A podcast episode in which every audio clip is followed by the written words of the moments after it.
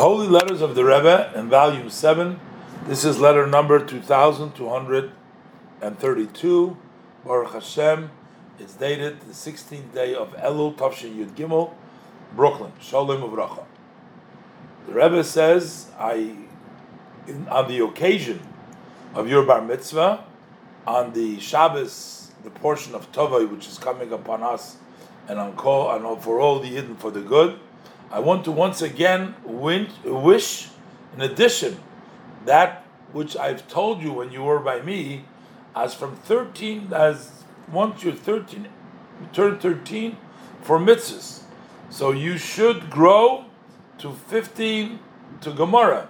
That's the Mishnah details uh, and counts it out in the chap in the tractate Avos in chapter 5, the various stages that you grow and you reach to.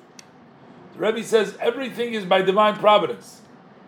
And you need to learn a lesson in life.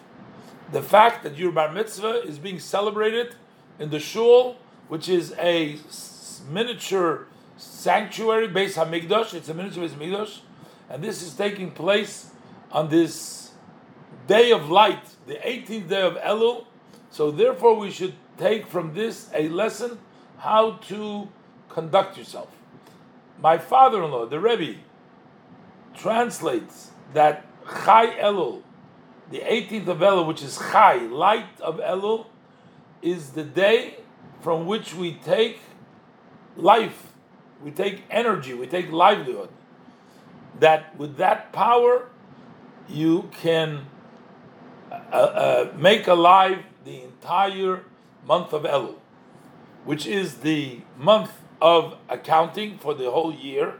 So the blessed Hashem should help you, that you should do everything that depends on you to be a warm, living Jew, a lebedike Yid, a lively Jew, which this comes through a life which is conducted in the spirit of Torah mitzvahs, and through that you connect yourself with Hakadosh Baruch Hu the Holy One, blessed be He, as Moshe Rabbeinu says, tells us. When you're connected with your God, the living God, then you are alive today. I'm blessing you with blessings for Aksivach Simatoiva, and your parents should have from you and from your brother much nachas, Yiddish nachas, and Hasidish nachas. So here the Rebbe is addressing a bar mitzvah boy and telling him the fact that his bar mitzvah is on the 18th of Elul, and Elul is the previous Rebbe said brings in energy, livelihood, and the Rebbe blesses him that that livelihood that goes into the entire month of Elul. So the Rebbe blesses him that you should do everything that you can, that you should be a warm, lively Jew. How is that accomplished? Through your connections with Torah mitzvahs.